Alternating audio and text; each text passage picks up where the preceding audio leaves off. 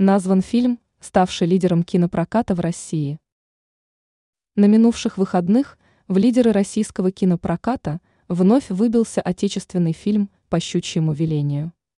Снятая режиссером Александром Войтинским картина за прошедший уик-энд собрала в России 615 миллионов рублей.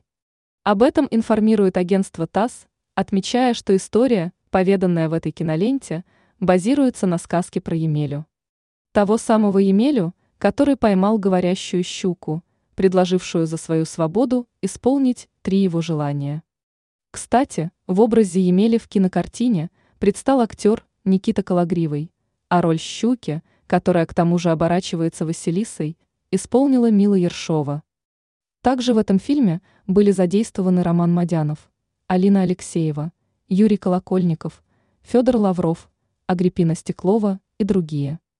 На втором месте по сборам за выходные в России находится фильм режиссера Рената Давлетьярова под названием «Человек ниоткуда» 47,7 миллиона рублей.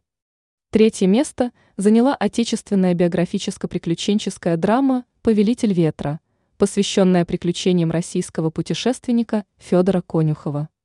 В частности, фильм повествует о совершенном им кругосветном полете в 2016 году с установленным мировым рекордом.